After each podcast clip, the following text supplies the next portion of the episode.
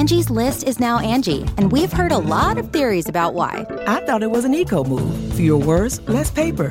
No, it was so you could say it faster. No, it's to be more iconic. Must be a tech thing. But those aren't quite right. It's because now you can compare upfront prices, book a service instantly, and even get your project handled from start to finish. Sounds easy. It is, and it makes us so much more than just a list. Get started at Angie.com. That's A N G I, or download the app today. You can live out your MasterChef dream. when you find a professional on Angie to tackle your dream kitchen remodel. Connect with skilled professionals to get all your home projects done well. Inside to outside, repairs to renovations. Get started on the Angie app or visit Angie.com today. You can do this when you Angie that. The following program is a production of Chilling Entertainment and the creative team at Chilling Tales for Dark Nights, and a proud member of the Simply Scary Podcast Network. Visit simplyscarypodcast.com to learn more about this and our other weekly storytelling programs. And become a patron today to show your support and get instant access to our extensive archive of downloadable ad free tales of terror. Thank you for listening and enjoy the show. Today's episode of the Simply Scary podcast is brought to you by Empty Faces. Empty Faces is a monthly membership that spins dark tales for you to investigate through clues, codes, and ciphers. Each box includes items to aid your investigation, correspondence to interpret, objects to explore, and messages to analyze. Nothing is as it seems. Like a ghost hunter, you must look closely at all the materials and think outside the box. Listeners can get 10% off their first adventure with Empty Faces using the code SCARY. Just visit emptyfaces.com to sign up and use the promo code SCARY. Again, that code is S C A R Y to let them know the Simply Scary podcast sent you. Before you know it, you'll be knee deep in mystery. I'll be back after the first part of tonight's story to tell you a little bit more about Empty Faces. Until then, stay tuned. The show is about to begin.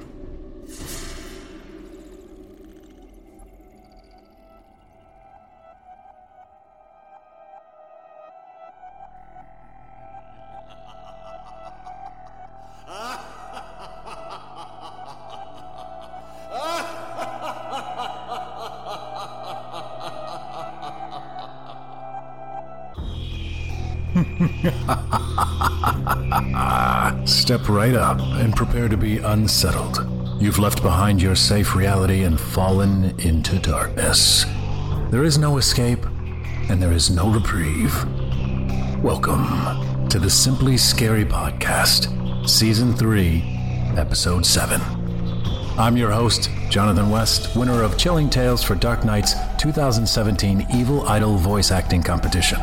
And tonight I'll be filling in for GM Danielson.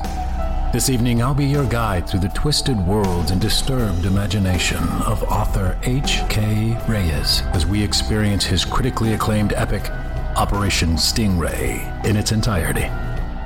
Before we get started, however, I wanted to let all of you in our audience know that the Evil Idol competition is being held once again this year, and it starts Monday, August 20th, exclusively on the Chilling Tales for Dark Nights YouTube channel.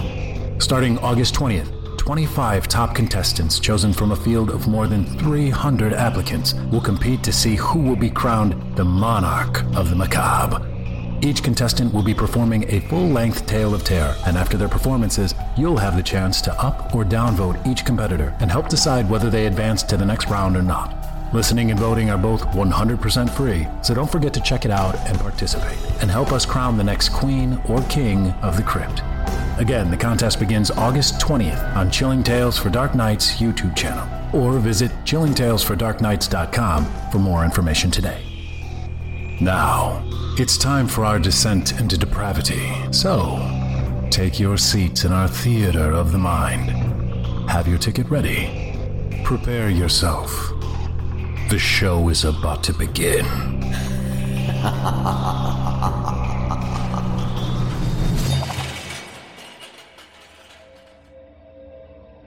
In our tale tonight from H.K. Reyes, starring yours truly.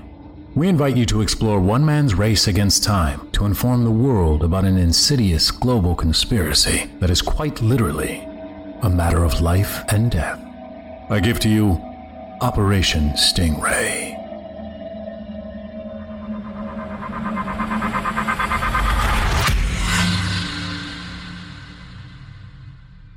Part 1 Operation Stingray is in effect. I have to make this quick. I don't have much time. None of us do. I'm going to be leaving out some details and changing others. I have no way of knowing which of you reading this is already working for them. In fact, you don't know if you are either. Christ, I'm getting ahead of myself. Let me start from the beginning. I'd known Brian since college. We lived on the same floor freshman year and had some intense Call of Duty battles while everyone else was out improving their social skills. Yeah, he was an asshole. But he was my kind of asshole, and I took a liking to him. He was a computer science major, and I was in a music school.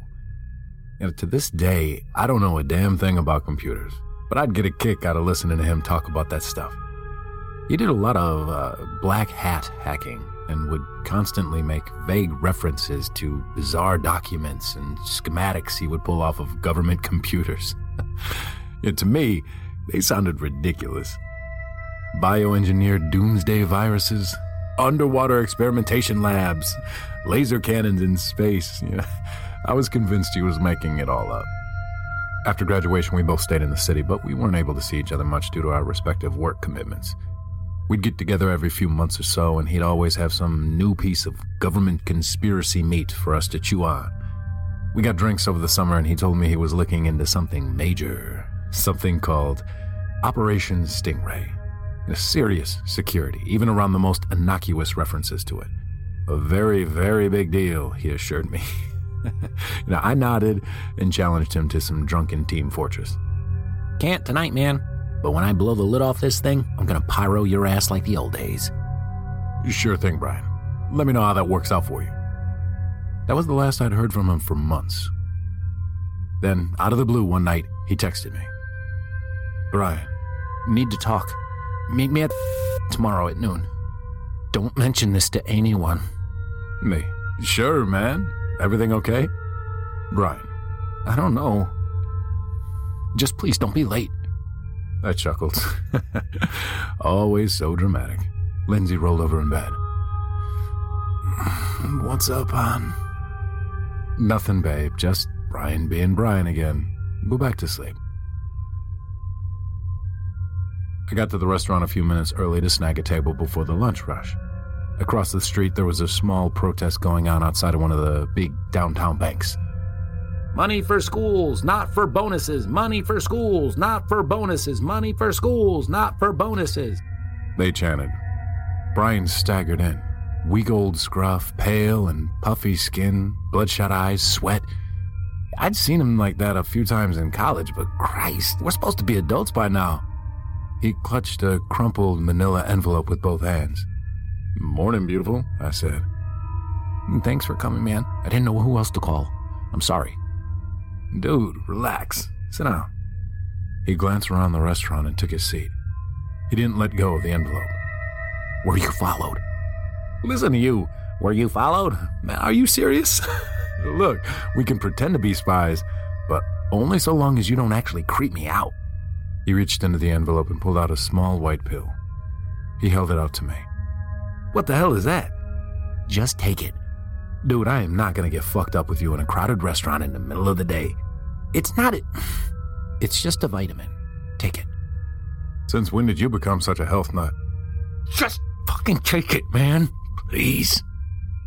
His eyes were wild and desperate, and they evaporated any trace of a smile from my face. Okay, okay, chill. I took the pill and swallowed it. Happy? He visibly relaxed and reached into the envelope again. He removed a stack of papers and placed them on the table. I'll try to go over what I can. I don't know how much time we'll have, but everything you need to know is right in here. Seriously, Brian, are you going to tell me what I just swallowed? It started about a year ago. I was cracking some DoD contractors for shits and giggles, and I kept seeing the word Stingray being mentioned. Cryptic shit like top secret memos that just said Stingray is a go, stuff like that. I, I was curious, so I poked around for leads. There wasn't a lot to go on, but there were a few breadcrumbs that led to a facility out in the desert in Bumblefuck, Utah. DRS 117, they called it. Tiny place, staff of a couple dozen with bullshit names like Jane Smith, John White, etc. Everything about this place was classified. And I mean everything. The fucking cafeteria budget was redacted. Riveting. You really outdone yourself this time, man. Shut up and listen. The place was a black hole. No info came out of there at all, save for a few emails sent to the DoD heads that said, The project is proceeding on schedule. I poked around for a while and eventually I pulled the name of an applicant they were interested in working with at DRS 117. Some big shot neuroscientist out of Stanford. A few days after I saw his name mentioned, there was a news report that said he died in a car accident in the Redwoods. A few days after that, a memo made the rounds saying that the, the new 117 project member is proving to be a valuable resource to Stingray's development. A smiling waiter walked up to our table. Are you gentlemen ready to order? I think we'll need a few minutes, I said. Not a problem. Take your time. The waiter lingered for a second. His mouth was smiling, but his eyes seemed to be studying us. He left, and Brian continued. The Stanford guy was a big name in his field. He specialized in developing systems that could link the human brain with computer interfaces. His early work eventually led to the development of some new next gen prosthetics. He leaned in and his voice dropped to a low whisper. Here's the kicker. At the time of his death, he was working on a method for wirelessly transmitting electrical signals into the brain to stimulate neural impulses. Massively complex stuff, but the gist is that his system could project images, sounds, and sensations directly into the brain from a computer. Not just that, but depending on what part of the brain you targeted, it could create emotions, memories, even thoughts themselves out of thin air. His colleagues thought he'd lost his shit, but he maintained that the system would someday revolutionize mental health treatment. He thought he'd be able to diagnose specific malfunctions in an individual's thinking and fix them with a laptop. Of course, after the accident, no one was able to locate any of his research. His hard drives had been erased, and his notes were missing from the lab. I rubbed my eyes. I wasn't nearly drunk enough to be listening to this shit, and I was starting to get a headache. Man, not to sound uninterested, but let's go ahead and order already. I'm not feeling so hot right now. Try to focus, he said. I knew I needed to get more info, so I, I looked for a weak link in the communication chain. I found the information choke point, the one guy who was the direct liaison between 117 and the Defense Department. Everything went through him. Over a few months, I got into every piece of computerized electronics this guy touched, and I waited. Yeah, the guy was careful, very careful. It took a while, but eventually he slipped. He left an unencrypted video file on his laptop without password protection one night, and I snatched it up. When I watched it, I. Well, here. See for yourself. He tapped his phone and handed it to me. The screen showed a large white room with a chimpanzee sitting in the middle eating from a bowl of fruit. Off to the side, a man stood at a computer console. He was facing the camera. Stingray experimental test subject number 117 011. Simple motor functions. He tapped on the keyboard and the chimp stopped eating. He stopped moving at all, actually. It sat there, completely motionless, like a doll. Right arm, the man said as he tapped the command on the keyboard. The chimp raised its right arm. Stand. The chimp stood up. Take seven steps to your left. The chimp did so. The video cut out and started up again, apparently at a later date. The same setup as before. Experimental test subject number 117 011. Emotional regulation. He tapped on the keyboard and said, Anger. The chimp immediately flung the fruit across the room and launched into an awful, screaming rage. It rushed at the man and raised its arms to strike him. Sadness. The chimp collapsed onto the floor and moaned. It curled into a ball and pressed its face into its knees. Fear. The chimp screeched and scrambled into a corner of the room, wide eyed and shaking. Again, the video cut out. When it restarted, the man stared into the camera without speaking for a long silence. Experimental test subject number 117 011. Self preservation override. The man tapped away on his keyboard, then paused for a moment, looking at the chimp. His finger hovered over a key. He sighed and pressed it. The chimp went motionless for a second and then raised its hands to its face. The chimp sat there quietly as it tore its own eyes out. The man looked into the camera. Based on these results, I recommend moving into phase two immediately. The video went black. What the fuck did you just show me? That's not even the half of it, Brian said. Pretty soon after I saw that video, I started talking with Lafarge. And that's when things really got weird. The waiter stepped up to the table again. Brian waved him off.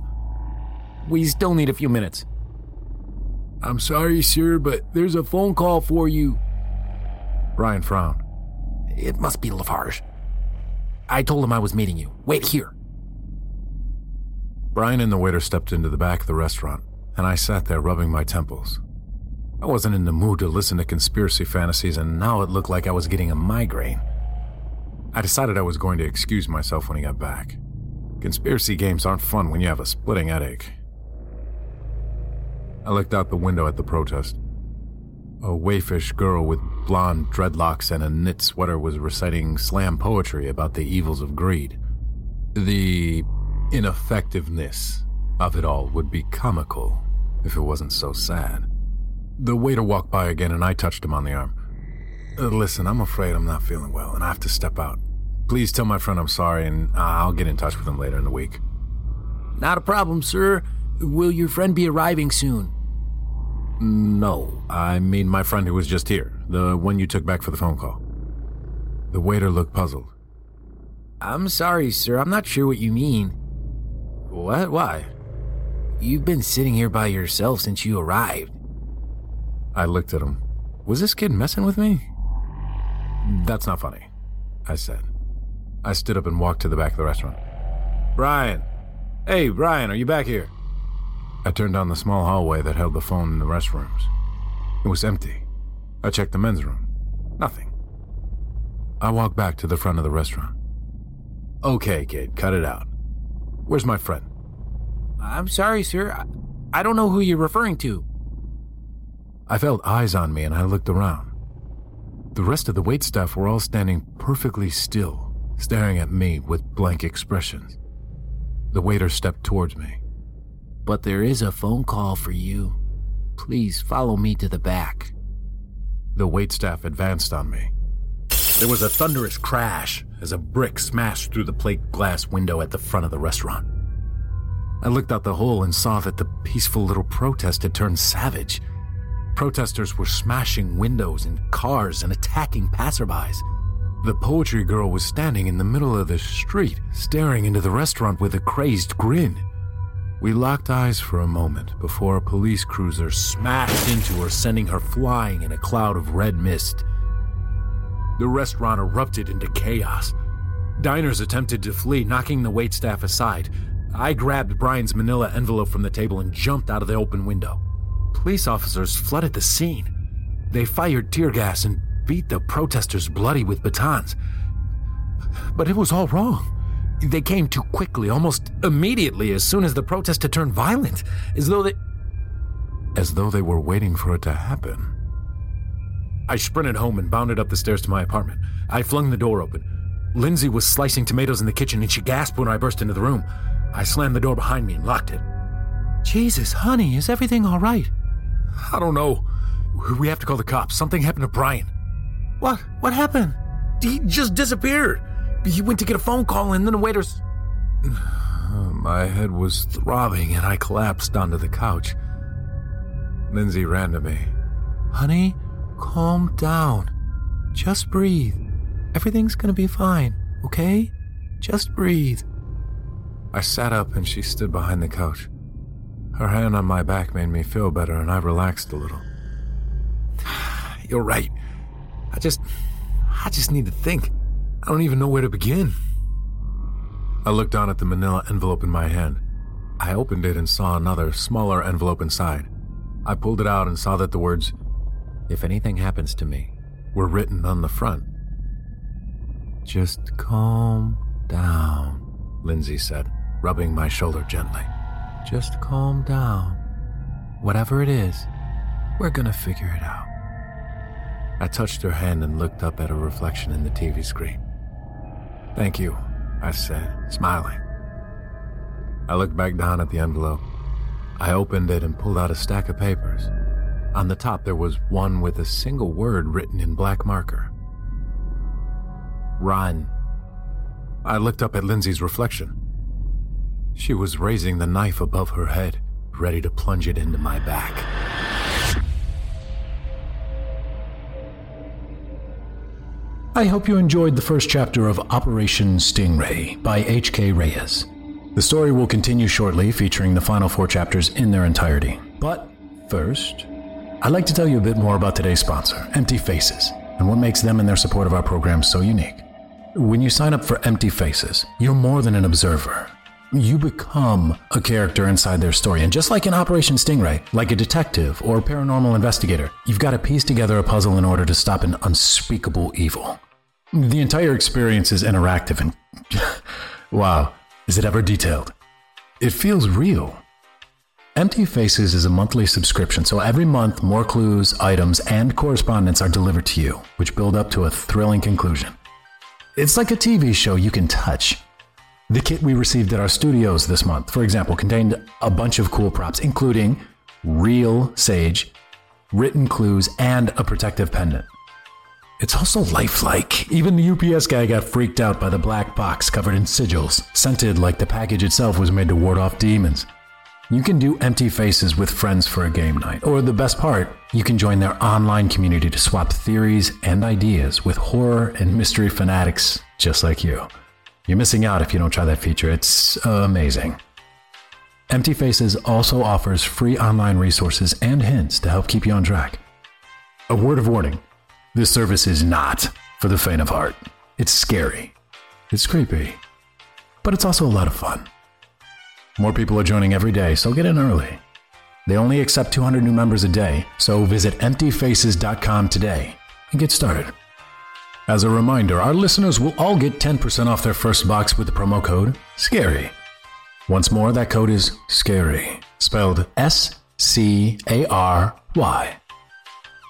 So, what are you waiting for? Visit emptyfaces.com today and find out if you've got what it takes to stop the evil. Thanks for your support of this show and our sponsor. Now, without further ado, we've got four more thrilling chapters to go in H.K. Reyes' epic series, Operation Stingray. So grab your safety blanket and snuggle up. Things are about to get intense.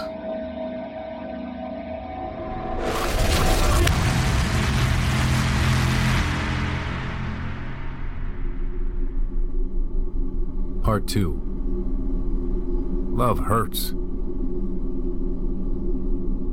I fell in love with Lindsay the first time I met her. It was her smile that did it. Warm and sweet, with a sparkle of mischief behind her eyes. She was wearing that same smile as she held the knife over me, ready to plunge it through the back of my neck. I leapt forward out of the couch just as she whipped the knife down. It slashed my shoulder open and I fell onto the coffee table. I reached back to touch the wound and felt hot blood seeping between my fingers. I rolled over and looked at her. Jesus fucking Christ, Lindsay, what are you doing? She was staring straight ahead, not even looking at me, just gently smiling into nothing. Her head slowly lowered and she looked into my eyes.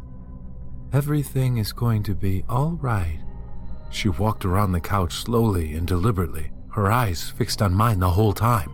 I rolled off the coffee table and backed away from her across the carpet. Lindsay, put down the knife.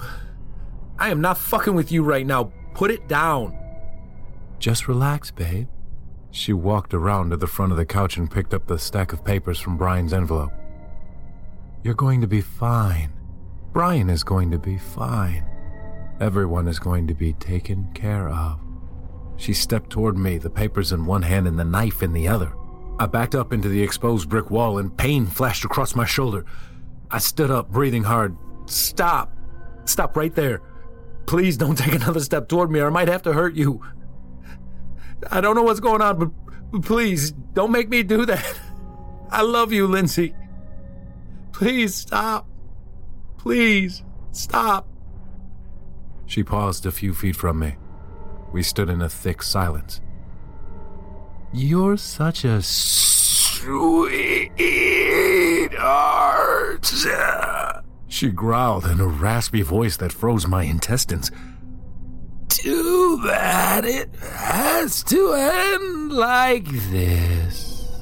She rushed at me, waving the knife in front of her. I dodged to the side, grabbed her wrist, and spun her around into the wall. I pounded her wrist against the brick, trying to knock the knife loose. I felt a wet snap in the bone and I gasped and looked at her. She was still smiling. I threw her to the side and she crumpled onto the floor. She laid there a moment, squares of bright sunlight from the windows making her look like a dream. I was seeing purple spots in the center of my vision, and a high pitched ringing sound was spiking my brain like an ice pick. It was wrong. Everything was wrong. This couldn't be happening. I pressed my palms into my eyes. The pill. Something was in that pill that Brian gave me, and it was making me crazy. I, I have to wake up. That's all I have to do is wake up. I took my hands away, and Lindsay was standing in front of me. The smile was gone.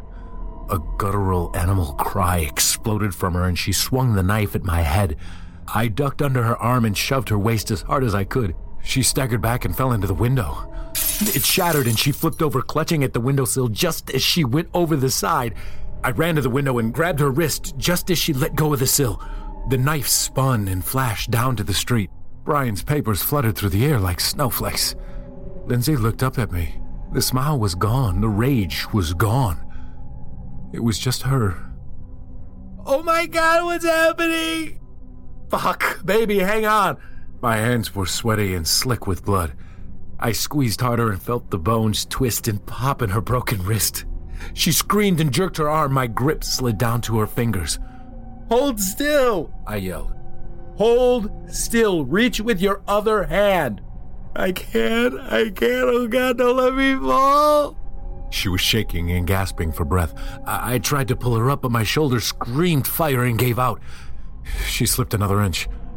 I was barely holding on to her fingertips. I looked in her eyes, wet, red, and frightened.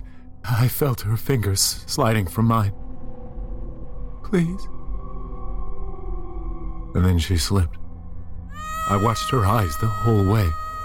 Her scream cut deep into me, and she hit the pavement with a crack that will ring in my ears forever. People on the sidewalk shouted and ran to her. They circled, and one guy knelt down next to her motionless body. He looked at the others. She's alive! Call 911! I ran to the front door of the apartment, grabbed my coat to cover her in case of shock, and flew down the stairs. I tripped and landed on my bleeding shoulder on the way down. I groaned and hissed through clenched teeth, but I scrambled to my feet and kept running. I got to the front door of the apartment building and shoved it open.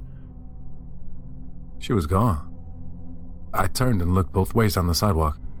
There was no Lindsay, no crowd circle, nothing.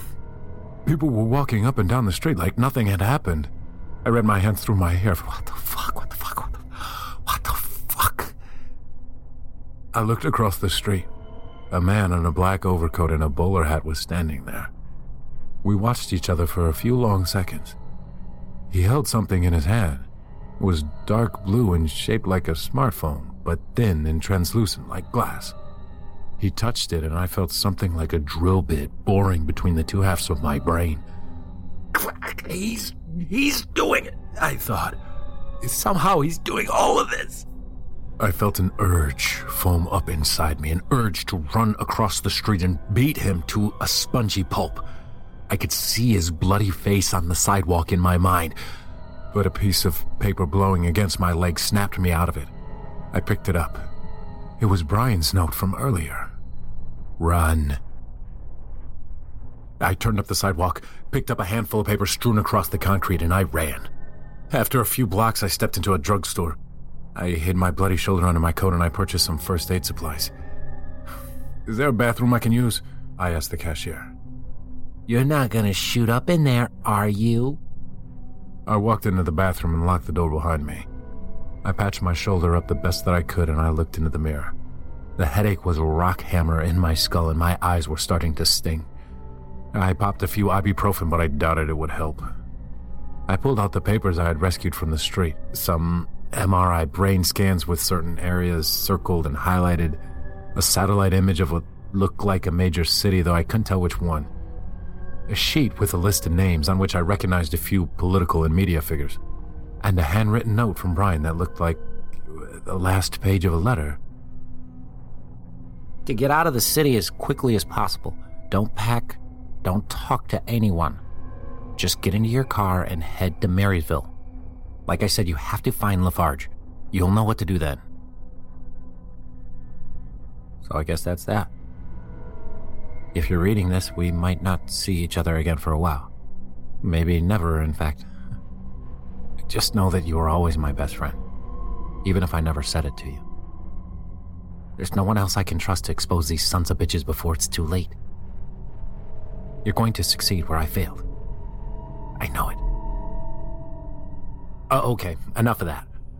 Whatever you do, find Lafarge. Brian. Chalkboard fingers scratched my skull and my head felt like it was to split in half. P.S. Sorry about the pill, man. Keeps them out of your head, but it has some nasty side effects. I looked in the mirror. An oily black liquid was trickling out of the corner of my eye.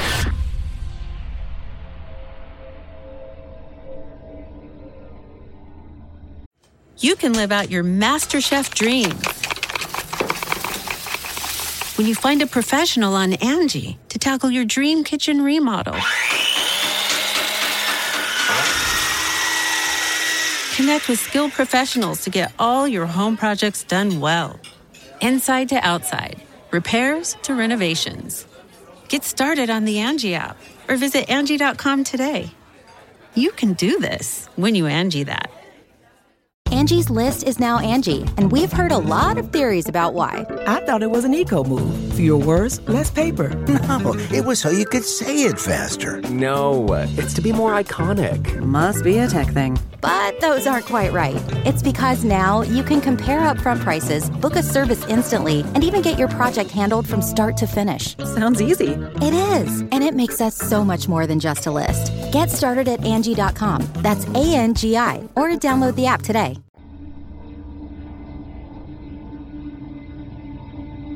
Part 3 Who is Lafarge? Whatever you do, find Lafarge. Brian's last words echoed in my mind as I made my way uptown. I held a plastic bag with some supplies I'd picked up on the way bandages for my shoulder, a small pocket knife, a flashlight, some bags of trail mix, and a bottle of water. Not much, but it would float me while I headed up north to look for Lafarge. Lafarge. Jesus Christ. I didn't even know who this guy was or how I was supposed to find him. Ryan hadn't finished telling that part of the story yet before he. Well, before they. I shook my head. My vision was shimmering like the pavement on a hot day. The side effects of the pill were getting worse, and I didn't know how long they would last. I was seeing things now. Several times on the walk uptown, I thought I saw the man in the bowler hat reflected in a store window. He was never there when I turned my head, but I swear his reflection was getting closer. I reminded myself it was just my eyes playing tricks on me. At least I hoped that's all it was. In any case, as long as the pill was working, it was shielding me from their control devices. The real thing to be afraid of was the side effects wearing off. That's when I would really be in trouble. Control devices. Mind control devices. It still sounded ridiculous, even after everything I'd seen that day. There's a government conspiracy to control our thoughts. Everyone is in on it. For fuck's sake. Now, there are crackheads who think more rationally than that. What proof did I have? Brian's papers were gone? No one else could corroborate anything I've seen. I was actively hallucinating at that very moment because of the pill. Oh my god. I pushed Lindsay out of the goddamn window. Or did I even do that? Was any of this real, or was I laying in a hospital bed, foaming at the mouth, shouting, They're coming for my thoughts! Don't let them get me! was the world really in danger, or had I just lost my fucking. Whatever you do, find Lafarge. Okay, Brian, I said to myself. You know, we'll do it your way. I'll head up north. If I don't find him, I'll get to enjoy insanity for the rest of my life. Yet I've heard it's actually quite nice. If I do find him, well, I'll figure that out when I get to it. I found where my car was parked across the street from a dingy punk bar a dozen blocks from my apartment. It was always parking around there because old punkers would sometimes smack the cars with bar stools to relive their glory days. And my car had a few new dings on it, but nothing major. I got in and set the bag down in the passenger seat. My phone chimed. I pulled it out of my pocket and saw that my mom had sent me a text. What's going on? Call me. I looked around. The street was completely empty save for a mailman making the rounds. I looked back at the phone. It was a stupid risk. Stupid, stupid, stupid. But I had to try to warn her. I swiped it open and called my mom. She answered, and I could hear the fear in her voice. Honey, what's happening? The, the police just called me. They said something happened to Lindsay. Are you all right? I'm fine, Mom. I need you to listen to me. Grab a bag, pack what you need, and drive out to Aunt Clara's right away. Don't stop. Don't wait for anything. Just get out of the house and go as quickly as you can. What on earth are you talking about? Are you in trouble? Tell me what's going on. I can't. I'm sorry, but I, I really can't right now. I'm mixed up in something big and they, they might try to hurt you. I'll explain later, but just get to Clara's and tell Uncle Jim that he has my personal permission to shoot anyone who trespasses on his land. He'll love it, trust me. Who's trying to hurt you? Is Lindsay all right? I swallowed. Lindsay's fine, Mom. It's just that Brian and I have been looking into something, and I really don't have time to explain. I knew it had something to do with Brian. That boy has done nothing but stunt your potential ever since you met him. He's a lazy creep and he smells like stale potato chips. I don't know why you ever decided to spend time around that young. Mom, will you just fucking listen to me? I'm in danger. Lots of it. And that means you're in danger too. Get out of the house and get somewhere safe. Now, do you understand me? How dare you? I never thought I'd see the day where my own son would be shouting obscenities at me from outside a filthy bar like an animal. Oh my god, Mom, will you just stop and listen to what. Wait. How did you know I was outside a bar? Silence on the other end. We only want what's best for you, dear. The driver's side window exploded as the mailman punched through it with clenched fists. He reached in, grabbed me by the jacket, and pulled back hard. I shouted and punched at his head, trying to knock him away. He barely flinched under my blows, and his hands were vice grips on my collar. I grabbed the steering wheel and pulled myself away from the window. I reached toward the passenger seat. The knife was just beyond my fingertips. With my other hand, I felt for his face and I squeezed my thumb into his eye. His grip gave way just a bit, and I grabbed the knife. Fierce adrenaline pumped in my veins as I flicked the knife open and stabbed frantically at his face. He held on, his eyes unflinching and cold like a wolf's. He pulled harder, and I felt myself going through the window. A sick terror raced through me, and I stuck the knife hard into his neck. He let go and clutched at the wound. I opened the car door into his gut, and he fell backward onto the street. I jammed in the keys, shifted into gear, and gunned it down the street. I looked in the rearview mirror. The man in the bowler hat stood next to the crumpled mailman, and he watched me drive away. Maybe it was my imagination, but I thought I saw him nod at me as I sped off. Late in the day, I reached the town Brian mentioned in his last letter. It was an old coastal town about 200 miles outside of the city. Quaint little place. I remembered Lindsay and I had stayed at a bed and breakfast there once when we were first dating. I ditched the car in a wooded area a few miles outside of town and covered the rest of the distance on foot. I tossed my phone out the window after I got away from the mailman, and all I had in my pockets were a few crumpled dollars and the flashlight. In the distance, I saw the old historic lighthouse that was the town's trademark. It stood watch on the rocky shore, still vigilant, even though it hadn't been used in years. The sleepy little town took shape as I moved closer to the shoreline, and I walked down the silent main street in the afternoon light. During the tourist season, this street would be humming with families shopping for souvenirs and eating greasy, battered seafood. Now, though, the place was cold and deserted, and the sound of my own footsteps was making me nervous. Find Lafarge. Well, gosh, Brian, couldn't you have given me a little more help than that? What am I supposed to do, walk into the town pub and ask if anyone knows them? I turned a corner and saw the one business in town that was open the Pink Coral Bar and Grill. Fuck it. I opened the door and felt all the eyes in the room size me up immediately. Dainty little pretty boy from the city, their eyes seemed to say. Yeah, I remember why I hated this place. I took a seat at the bar and ordered a drink. My head was swimming and I rubbed my eyes with my thumb and forefinger. When I looked up, I could see the man in the bowler hat reflected in the bar mirror in front of me. I gasped and turned around. Nothing. Oh, relax there, buddy. We're not gonna bite. The bartender said, and a couple of the guys laughed. Ah, ha, I forced myself to laugh too in a sad attempt to look normal. What brings you out this way? Sightseeing? Yeah, just taking a drive up the coast to relax a little. Well, you sure look like you could use it, big guy. More laughter. yeah, I, I guess. Hey, listen, there's an old friend of mine who used to live out here. Haven't seen him in years. Name's Lafarge. You know if he's still around? The bartender cracked a wide grin. Hey, this gentleman's looking for Lafarge. The barflies cracked up and everyone turned to look at me. I guess you could say that old nutcase is still here. Do you know where I could find him? Sure. The bartender smiled. Only one place to look.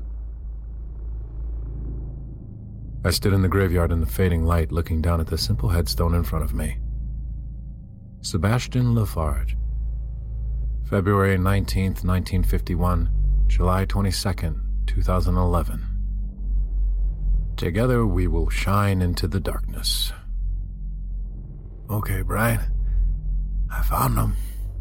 You said I'd know what to do when I found him, and I did. So now what? I walked out of the graveyard and back toward the town. I had to have missed something.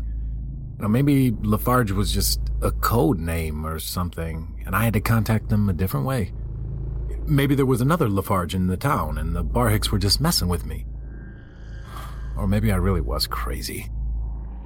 You know, my head was starting to feel better. The pill was wearing off. Either I was crazy or they'd take over my brain soon. Either way, I was at a dead end. I kicked the plastic cup with the lighthouse logo down the sidewalk. Tears clouded my vision. You know, of all the places for the story to end, why did it have to be here? Why did I have to meet my doom in a bullshit little tourist trap town full of assholes peddling shitty food, cheap souvenirs, and stupid plastic cups with cheesy lighthouses printed on the. Lighthouses. Together we will shine into the darkness. I ran toward the old lighthouse as the pink sunlight faded from the sky. The wind whipped my coat along the rocky path to the base. I flicked on my flashlight and found an old door rusted into the side of the lighthouse. It was locked, but a few good kicks knocked it open. I climbed the stairs up to the lantern room and shined the flashlight around. It was pitch dark and dusty, and the crumbling remains of the lantern sat like a flayed skeleton in the dark. I looked around. Aside from the ancient equipment, there was nothing out of the ordinary. Great. Looks like I'd just added destruction of property to the long list of crimes I'd be arrested for. I turned back toward the stairs. A pair of heavy hands clamped down on my shoulders and threw me back onto the ground. I cried out, but a black form held me down and covered my mouth. I felt the cold metal of a knife against my throat. What are you doing here? Who sent you? A voice demanded. The hand moved from my mouth and I stammered, My friend Brian! He, he, he told me to come. The hand grabbed my face and moved it from side to side. The body stepped off of me and pulled me to my feet. Sorry about that. I had to make sure it was you and not just them using your brain. Can't be too careful these days. Who are you? He stepped into the moonlight. My name is Sebastian Lafarge. You and I have a lot to talk about, my friend.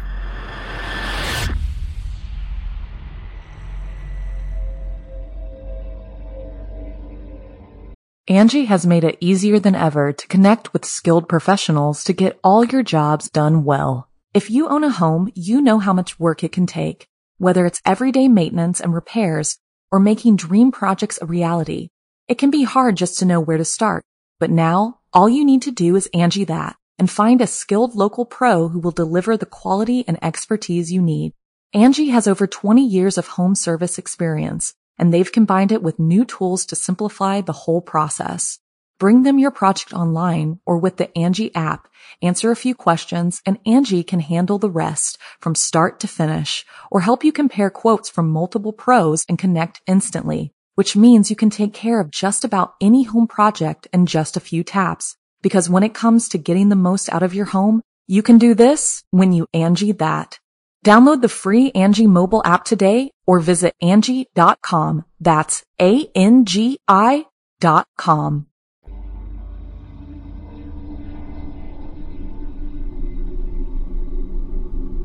Part 4 The Truth Will Set You Free. So, what's the plan? He was a big, hefty son of a bitch with a bushy mustache and a mop of stringy gray hair. Heavy dark bags sagged under his eyes and he reeked of VO and wood chips. I have no idea how he is able to ambush me without me smelling him first.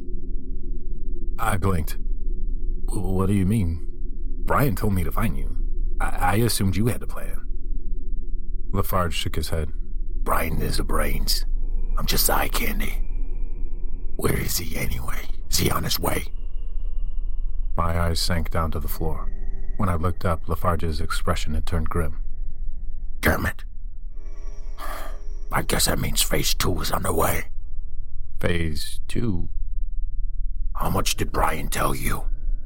I told the story of everything that had happened to me.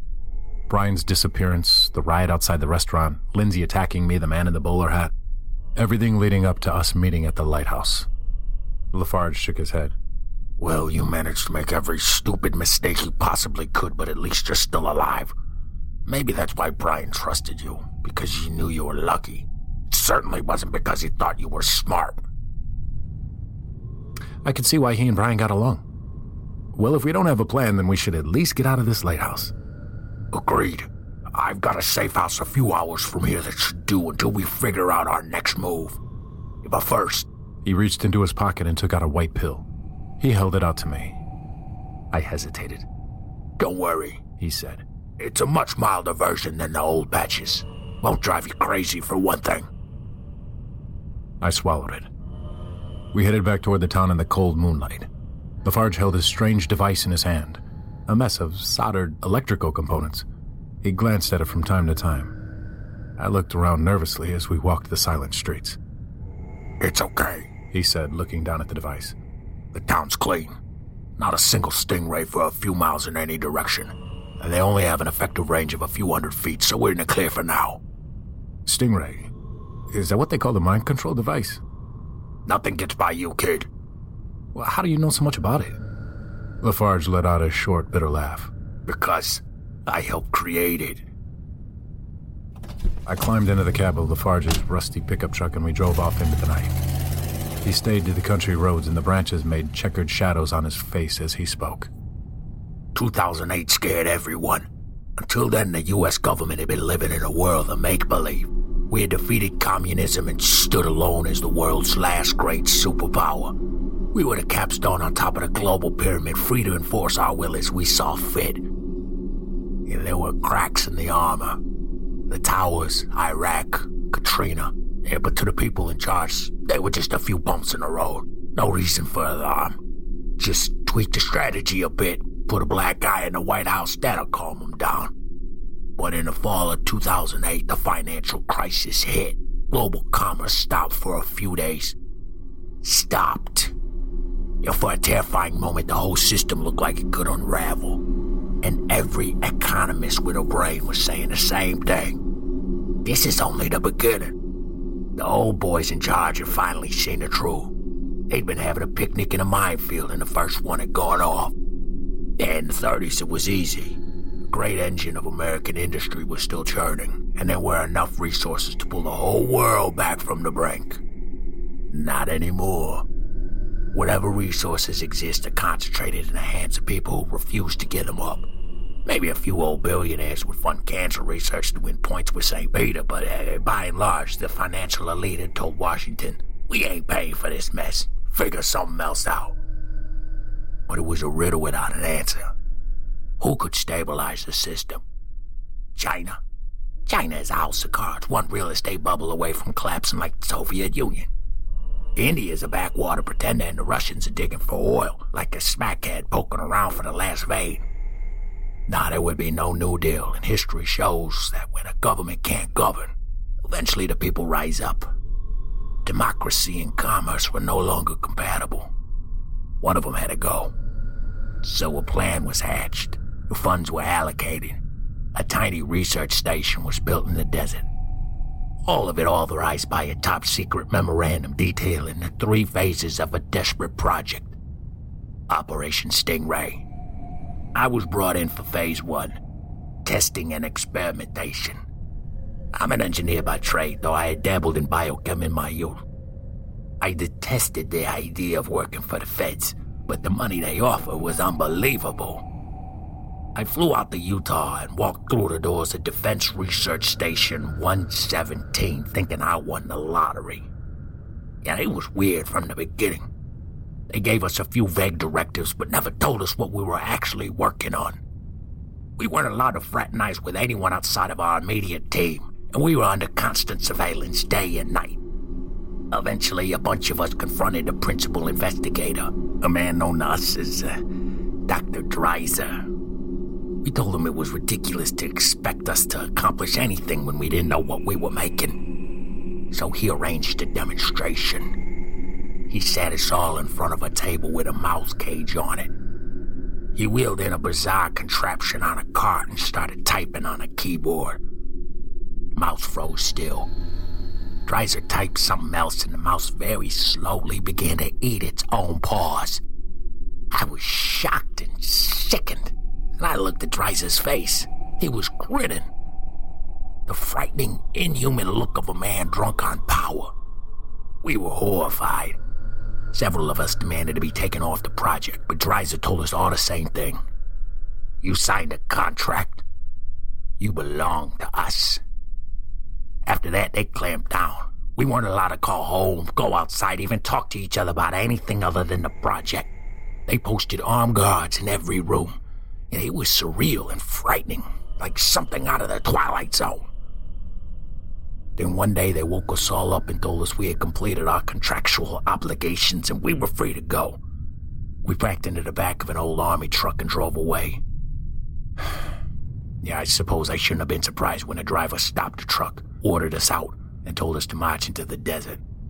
He sprayed gunfire into our backs and we collapsed forward in a bleeding heap. I was the lucky one. The shot went through my shoulder, missing everything important. I lay there on the ground as the soldier approached us.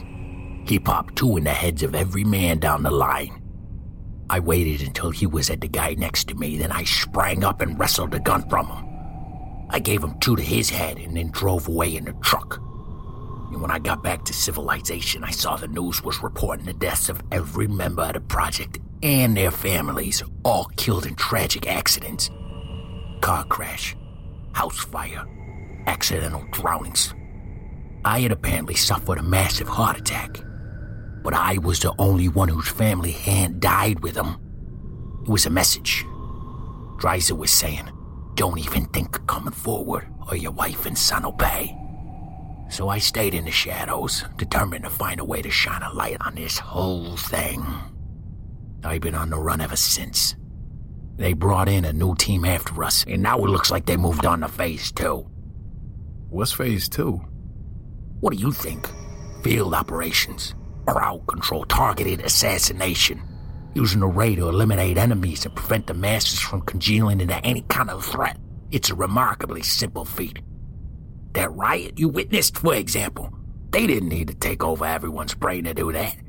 There was probably a single ray turning up the aggression of a handful of the protesters and setting the whole thing off. That's all they need. The ability to control a few key players at a few key moments, enough to tip things in their favor 51% of the time. With the proper planning, you can control a whole city with a skeleton crew or maybe uh, half a dozen rays. Put a crew like that in every major city, maybe infiltrate a few foreign governments and, uh, yeah, well, I'm sure Dreiser thinks he can control the whole world like that. The scary thing is he might be right. Who's in charge of it all? Ostensibly, it's under the Defense Department, but I don't know how much sway they really have. A couple of them got spooked and tried to pull the plug a few months ago, then promptly died by apparent suicide. And maybe the president is calling the shots. Maybe he's under the rate like everyone else. And the closest thing to a leader the project had was Dreiser, and he was more mad scientist than anything else. But you're already well acquainted with him, I believe. The man in the bowler hat. Bingo. He's a real ruthless SOB. The thought of a man who loves power that much being given a blank check for it frightens me more than anything about this whole situation. I stared out the window. I'd been too scared to ask the real question. So, if it's a three phase operation, what's phase three? Lafarge shook his head. Whatever it is, is big. The largest wing of the facility was behind a door marked Phase 3 Development. Dreiser was the only one I ever saw go in or out of there. There were whispers and rumors, but no one had any idea what he was doing. All I know is that if Phase 2 is already being implemented, Phase 3 must be nearing completion. We pulled off the road onto a long gravel driveway leading to a tiny cabin deep in the woods. Lafarge shifted the car into park.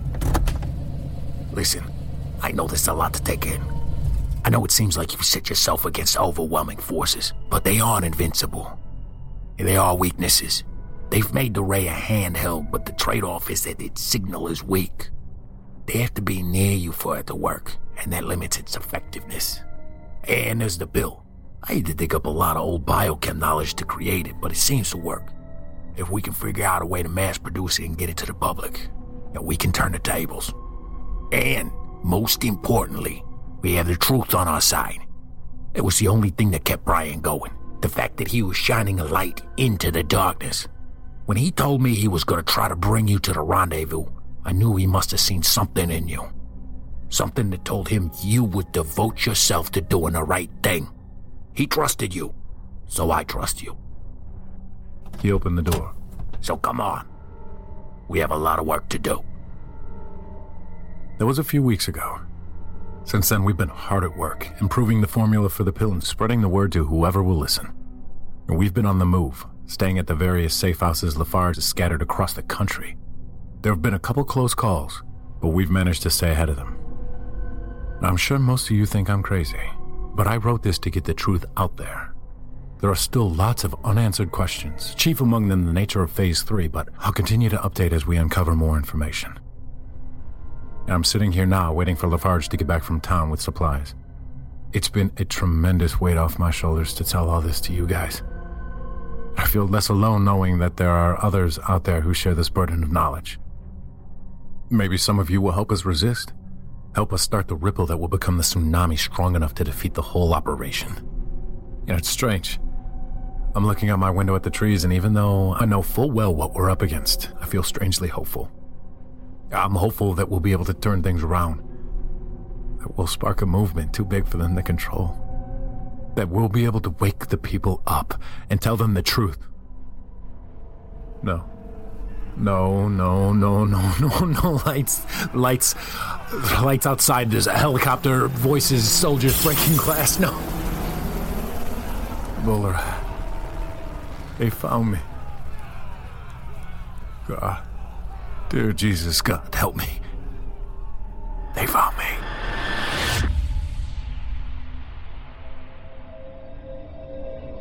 Waiting on a tax return? Hopefully, it ends up in your hands. Fraudulent tax returns due to identity theft increased by 30% in 2023. If you're in a bind this tax season, LifeLock can help. Our U.S. based restoration specialists are experts dedicated to helping solve your identity theft issues And all LifeLock plans are backed by the Million Dollar Protection Package. So we'll reimburse you up to the limits of your plan if you lose money due to identity theft. Help protect your information this tax season with LifeLock. Save up to 25% your first year at LifeLock.com slash aware. Horror Story is a podcast about strange and mysterious true horrors. My name is Edwin Covarrubias, host and producer of Horror Story. In the show, I have an episode called There's a Stranger in Your Walls, and it's about a woman that moved out of her home because she thought it was being haunted. But the truth happened to be even scarier than the ghosts. Other stories dive deep into the supernatural, like the one of the most infamous cases of real ghosts, called The Haunting in San Pedro. But if you're into mysteries, learn about the pilot who disappeared in the sky. All of these and more are available on Horror Story right now, with more episodes coming out every single week. You can search for the podcast by typing in Horror Story on your podcast app right now. The show is the one with the yellow letters. I'll see you over there on Horror Story.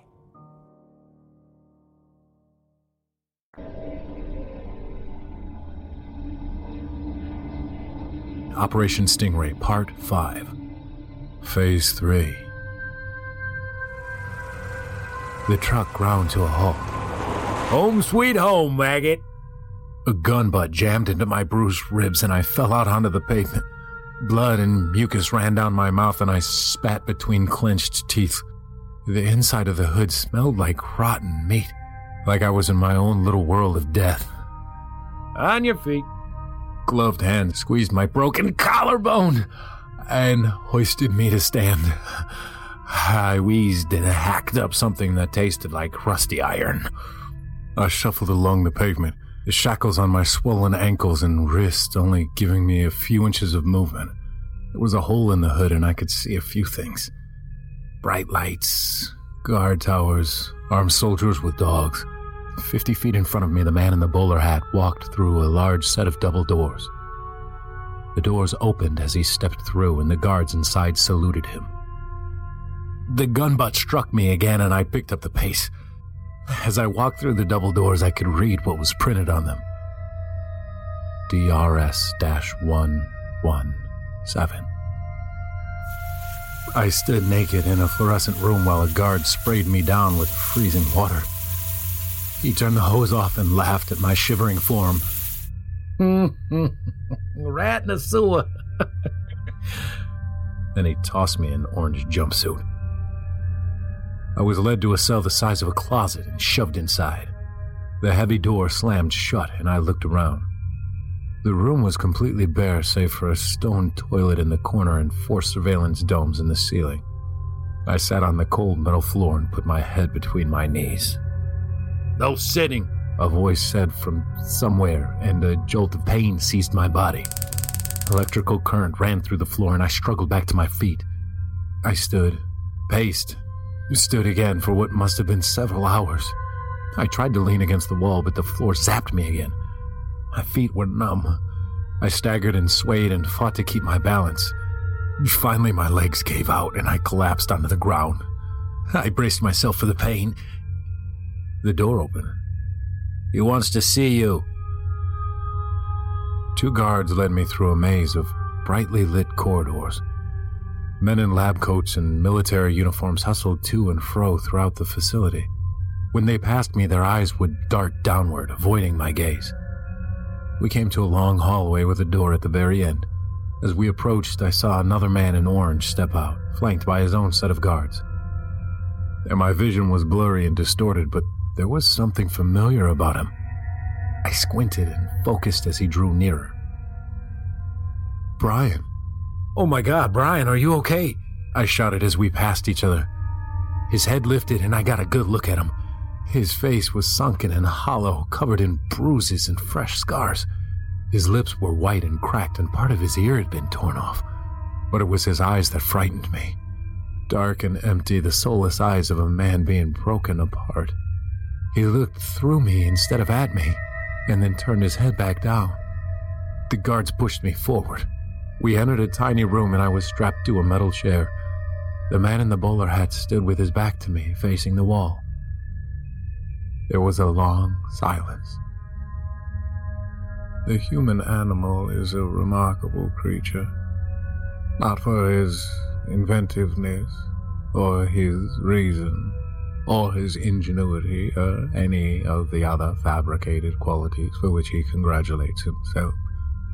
Oh, the human animal is remarkable for one reason and one reason only his sheer capacity to delude himself. Specifically, his ability to pretend that he is not an animal. He imagines that he is above the natural world, separate from it. He creates a fiction of laws and morality to convince himself that he is a being closer to the gods than to the filthy earth. But man is not made of air. He is made of meat, and he screams when that meat is torn from him. He cowers when threatened and groans when beaten. Man is an animal like any other and there is only one law that governs animals the right of the strong to rule over the weak. He turned around. His pale, wrinkled face would look frail if not for the crazed fire behind his eyes. You've caused a lot of trouble for us, young man. I don't like to have my time wasted.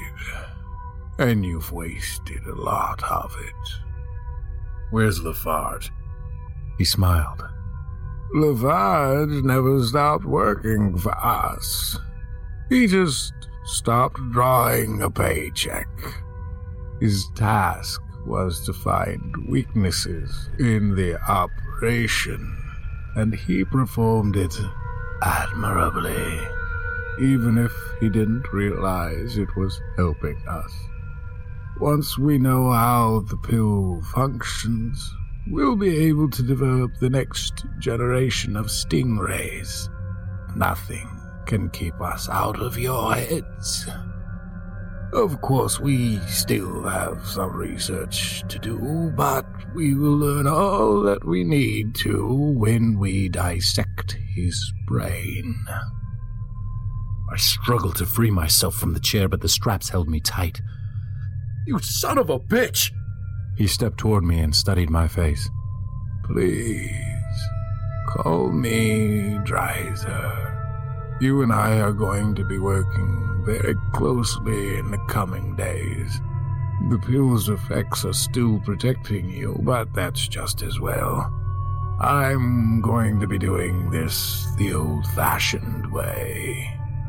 He gestured to one of the guards and took a rubber club from him. He raised it above his head and smashed it into my left hand. Bones splintered and white veins shot up my arm. I clenched my jaw. You know, I wasn't going to scream. He struck me across the mouth and teeth clattered on the stone floor.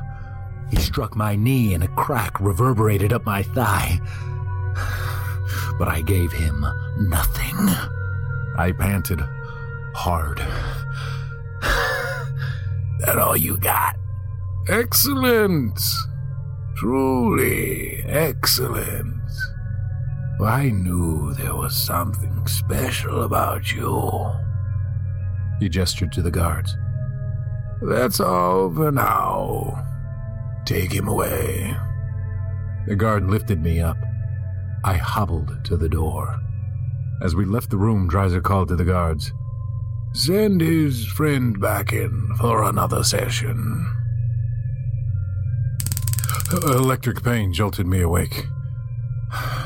I'd passed out, though I wasn't sure for how long. I scrambled back to my feet as the guards entered to carry me away again. They laid me on a metal table with straps holding me secure. Dreiser sat next to me, softly running a hand through my hair. He held a handkerchief to his mouth and coughed into it for several seconds. Phase one was the most difficult.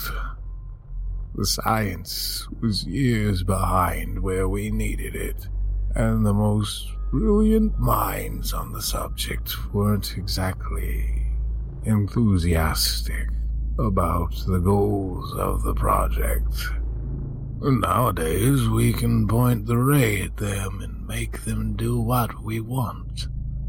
But back then, we had to use more traditional methods.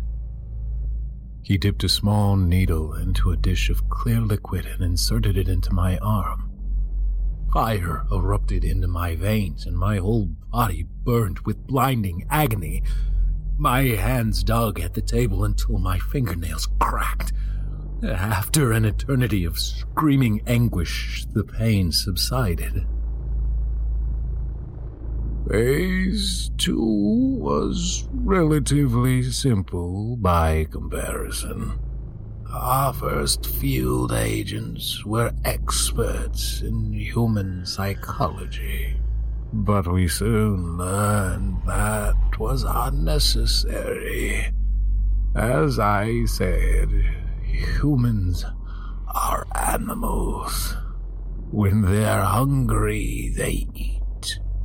When they're scared, they run. When they're angry, they kill. If you know what buttons to press, you can make them do whatever you like. Stimulus, he said as he held up another needle. Response. He inserted it into my arm, and I felt barbed wire in my veins again. My vision darkened around the edges, and the room started to float away. I thought I was dying until cold water splashed on my face, bringing me back to reality. No, we didn't need experts. We only needed men with the strength to pull the trigger. Of course, the project was still far from complete. There remained the possibility of a mass movement too large for us to control. The same problem that confounded leaders from Caesar onward still plagued us. How do you break the mob's will once and for all? We were determined to press onward until we had solved the final equation of history. My lips moved in a breathless whisper. Dressler leaned in and pressed his ear to my mouth as I struggled to make a sound. At last, I was able to force out a few choked words. What is phase three. Dreiser laughed as he prepared another needle. My mind floated back from an unconscious void, and I slowly regained my senses.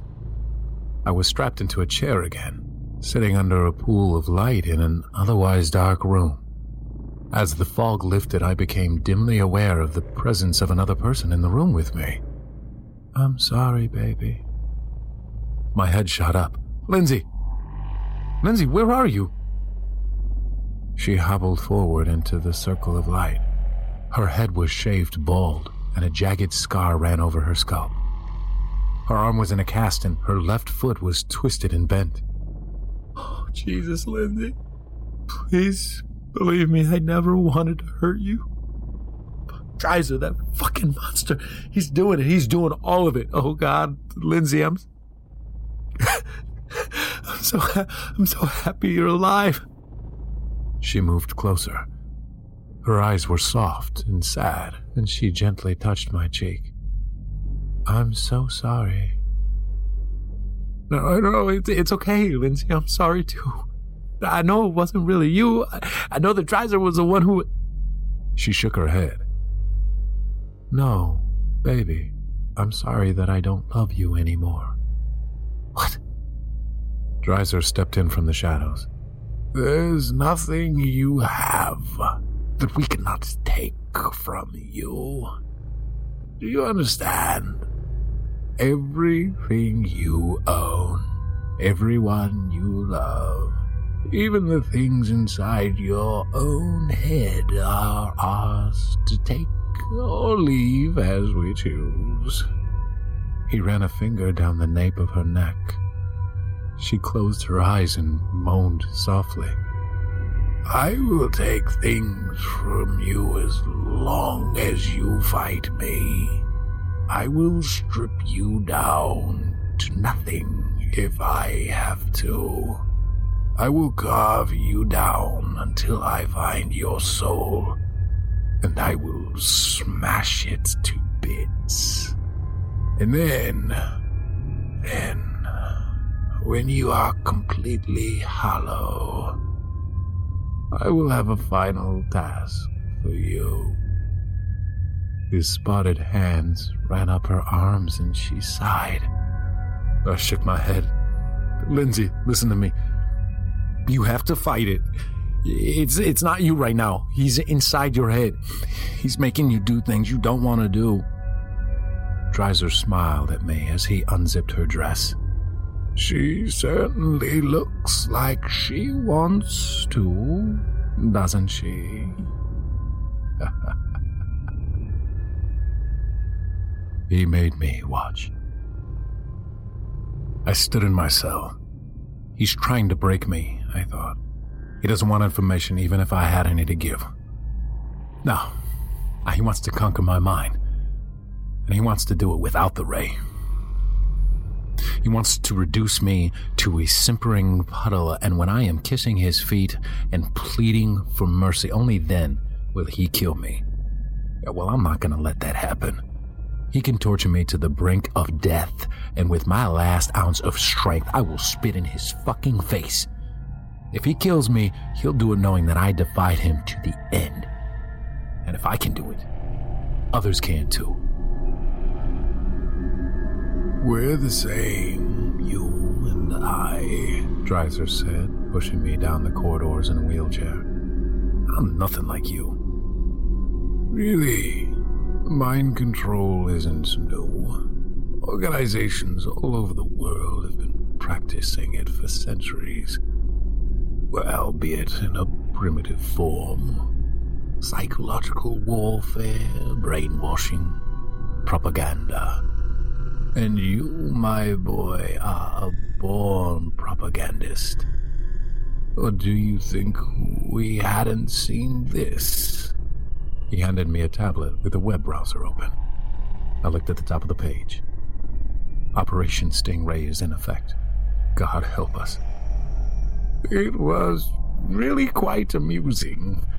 You published your story for the public to read, believing that you were striking a grand blow for freedom.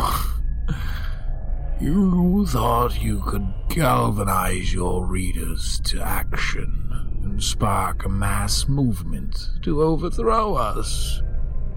You believed you would change the world. He turned a corner and wheeled me down a long hallway. At the end was a giant steel door flanked by two armed guards. Printed on the door in huge, bold letters were the words Phase 3 Development. It's time for you to see something. The doors opened and we entered a massive, dome shaped room with a raised dais in the center. The dais had a semicircle of keyboards and control panels around it. I looked around and saw that the inner surface of the dome was covered in hundreds of dark monitor screens. Dreiser stepped onto the dais and tapped a key. The monitors lit up. It showed a young woman looking into the screen applying makeup. A female voice was speaking softly. She spoke in rapid, broken sentence fragments and she talked about her classes, her mother, laundry, and a television show all simultaneously. The image was odd. It was clear in the center but fuzzy on the edges. It flickered dark every few seconds. Suddenly, it panned downward to show a bathroom sink. A hand picked up a tube of lipstick and the image flickered back upward. The woman began applying the lipstick. I realized she was looking into a bathroom mirror. Was she wearing a camera somehow? It was almost as though I was looking through her. I realized what I was seeing. Dreiser grinned. The first generation of stingrays were quite limited. They allowed us to transmit commands and little else. But the newest versions are wonders of technological innovation. Now, not only can we transmit whatever we like, we can observe and manipulate all brain activity as well. He typed a command into the keyboard. The woman looked into the mirror and her expression hardened. Her inner voice became grim and anguished. She said she hated herself. Uh, her life was painful and meaningless. She would always be alone. The woman's face twisted and a film of moisture distorted the image. She looked at a razor blade. She picked it up slowly with trembling fingers and held it to her wrist. Imagine, Dreiser said as the monitor faded to white. Stingray antennas covering every inch of the globe. Imagine countless minds at our disposal, ready and willing to perform whatever task we choose. Imagine wielding complete omniscience and omnipotence over all of humanity from this this very platform. What is Phase 3?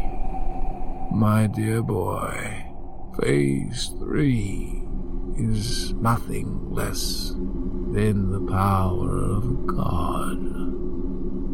He touched a key and the entire dome of monitors lit up. I looked through the eyes of people all over the world. A man shopping in a crowded market.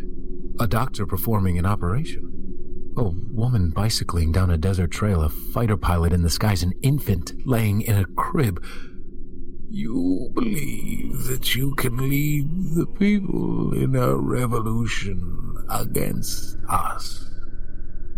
Tell me, what will you do when we have six billion cameras showing us everything we need to see? when every living creature serves us, and their thoughts become tools we use to enforce our will.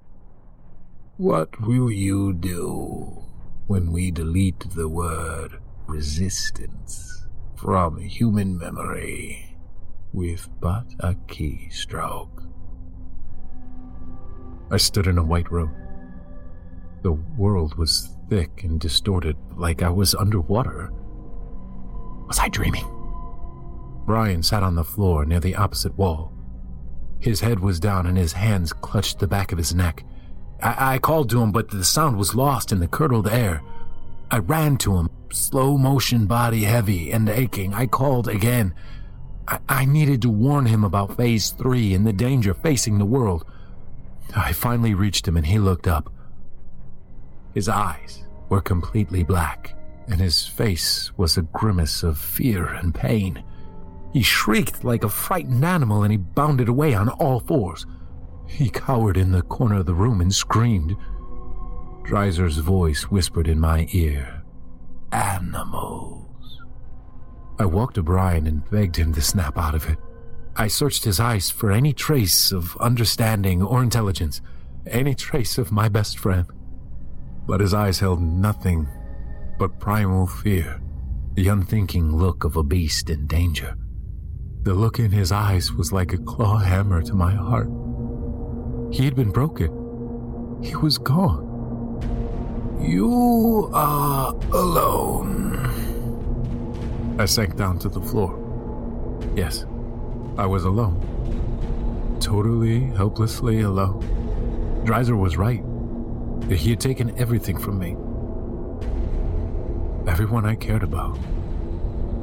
Every hope I had. Everything. No. No, not everything.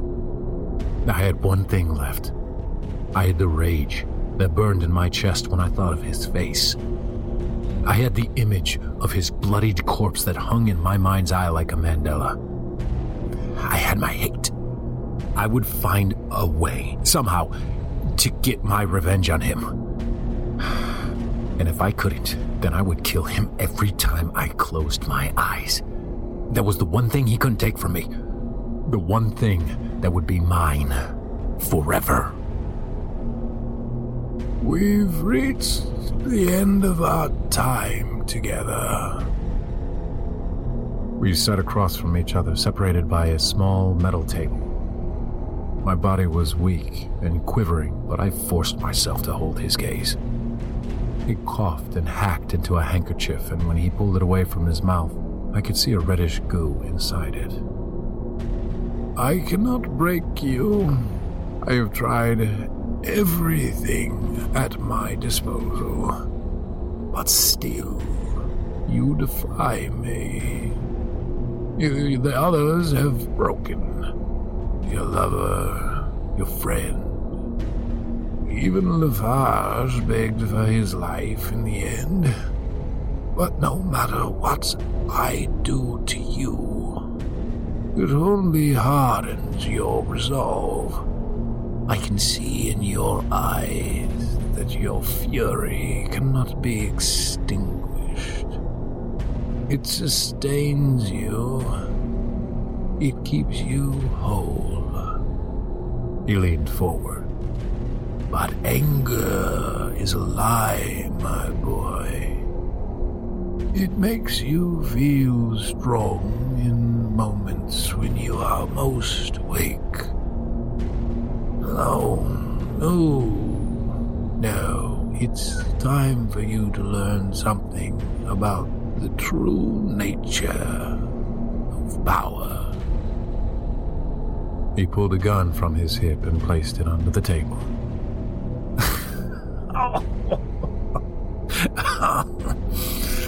I laughed in spite of my aching ribs. That's it. You're gonna kill me. Oh, be my fucking guest. But do it knowing that you couldn't beat me, you bastard. Dreiser grinned and shook his head. You misunderstand me, son. This isn't an execution. This is a job interview. He stood up and walked over to me. He unfastened the straps on my arms and he sat back down. The human animal is weak. Weak of body, weak of mind, and above all, weak of will. He tells himself fairy tales about the indomitable strength of the human spirit, because in his heart he is ashamed of his weakness. He knows that he will crumble if placed under the slightest bit of pressure. I lifted my shaking hands from the straps and rubbed my wrist. But you, my boy, you are different. I saw potential in you from the very beginning. A fighter's spirit. A fierce survival instinct. An iron will that can withstand any attempt to destroy it. I placed my hands on the table. Just the kinds of qualities I've been looking for in my replacement. I looked at the gun. I'm old. This line of work takes its toll over time, and I don't have it in me to see Phase 3 to completion. We are on the cusp of a new day in history, and we need a leader with the strength to pull the species forward triumphantly into the glory that awaits. I touched the gun with a trembling hand. The parasites in this facility are worthless. Yes men and bureaucrats. Spineless worms who couldn't wield true power without a memorandum telling them how to do it. No, we need a god king, a pharaoh, someone with the vision and the will to reign over the churning masses like Poseidon over the seas. I felt the gunmetal warm to my touch. Someone who knows how to kill without mercy. I closed my hand around the grip. All great men have a virtue they cling to above all others. For some, um, it is honor. For some, um, it is love. For you, it is vengeance. You will be the God of the Old Testament, raining punishment upon the wicked in cleansing fire. Your hate will light the way. I lifted the gun. It feels good, doesn't it? The power. Imagine wielding this kind of power over billions. That is your destiny, my boy. That is what awaits you. I touched the barrel of the gun to his forehead. Yes, that's it. I remember now. I remember the first real taste of power I held over another human being. I cocked the hammer back. I had that exact look that you have now. My hand was steady and calm. That very same look.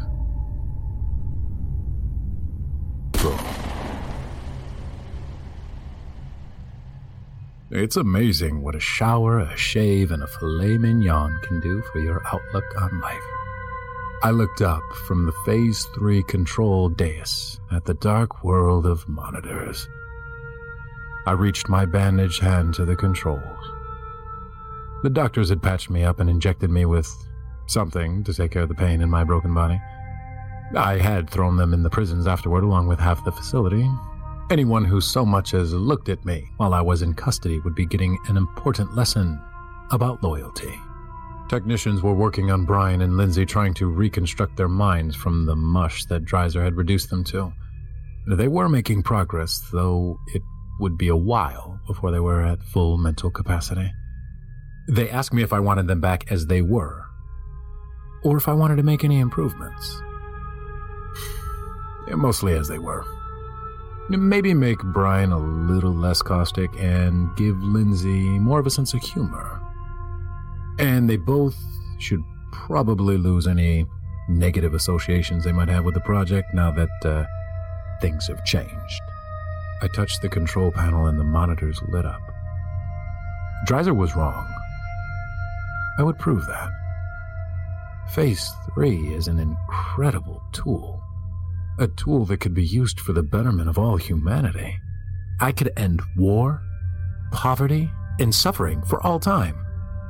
I could lead us into a paradise, a perfect world free from want or fear or, or death or any thoughts that could even cause pain. Dreiser wanted to use it for evil, but I would change the world for the better. No, no, no, he was wrong. I am nothing like him. Nothing at all. I looked at the monitors. A world of minds ready and waiting to receive my input. I looked all around me. And I smiled. This is your host, Jonathan West, thanking you for joining us once again for tonight's celebration of the sinister. Thanks again to today's sponsor, Empty Faces, for their support of this show. Don't forget, as a listener, you can get 10% off your first box of mysteries by using promo code SCARY. Once more, just visit emptyfaces.com and enter the word SCARY. That's S C A R Y to let them know that we sent you. What have you got to lose? Except for maybe some sleep. But that's okay. Who needs sleep anyway? and if you're in the mood for more horror than you can handle, don't forget to check out Chilling Tales for Dark Nights YouTube channel weekdays beginning Monday, August 20th, for the start of the 2018 Evil Idol voice acting competition. With 25 voice talents competing to see who will become the next tyrant of terror. Every contestant's fate will be sealed by our judging panel and by those in our audience, including you. So don't forget to vote and help decide who wins. And of course, don't forget to join us again next time when we once again dive deep into the minds of the most unsettling authors and breathe life into the most unholy of horrors in this, our theater of the mind. Until then, if your lights suddenly go out and you find yourself chilled to the bone looking over your shoulder, there's no need to run for cover. You may just be experiencing the Simply Scary podcast.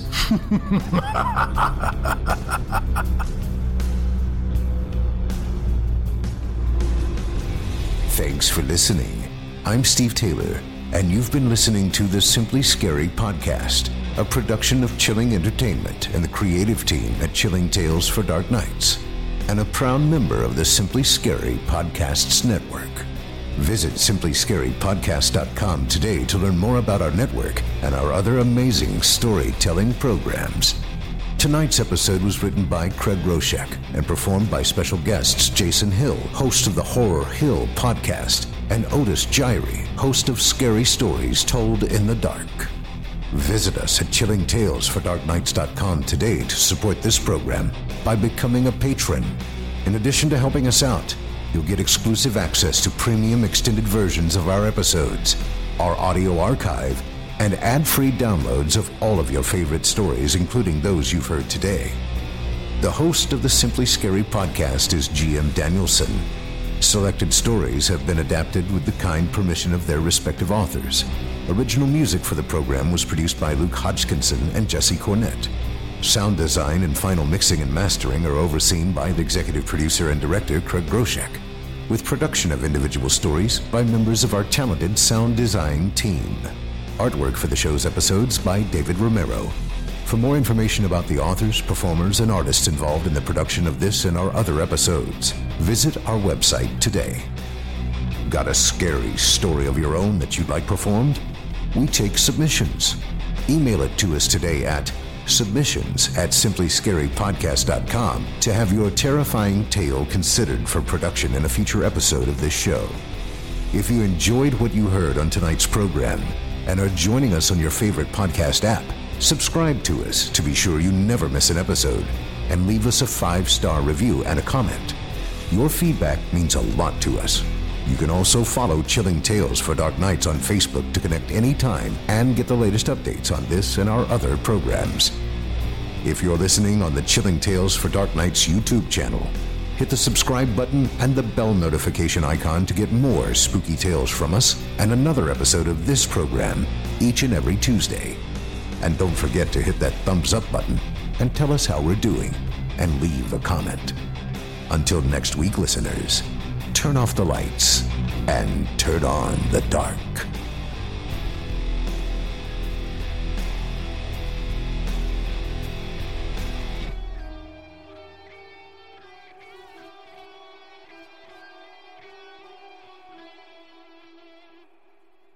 Angie's list is now Angi, and we've heard a lot of theories about why. I thought it was an eco move. Fewer words, less paper. No, it was so you could say it faster. No, uh, it's to be more iconic. Must be a tech thing. But those aren't quite right. It's because now you can compare upfront prices, book a service instantly, and even get your project handled from start to finish. Sounds easy. It is, and it makes us so much more than just a list. Get started at Angi.com. That's A N G I, or download the app today. Angi has made it easier than ever to connect with skilled professionals to get all your jobs done well. If you own a home, you know how much work it can take, whether it's everyday maintenance and repairs or making dream projects a reality. It can be hard just to know where to start, but now all you need to do is Angi that and find a skilled local pro who will deliver the quality and expertise you need. Angi has over 20 years of home service experience and they've combined it with new tools to simplify the whole process. Bring them your project online or with the Angi app, answer a few questions, and Angi can handle the rest from start to finish or help you compare quotes from multiple pros and connect instantly, which means you can take care of just about any home project in just a few taps. Because when it comes to getting the most out of your home, you can do this when you Angi that. Download the free Angi mobile app today or visit Angi.com. That's A-N-G-I dot com.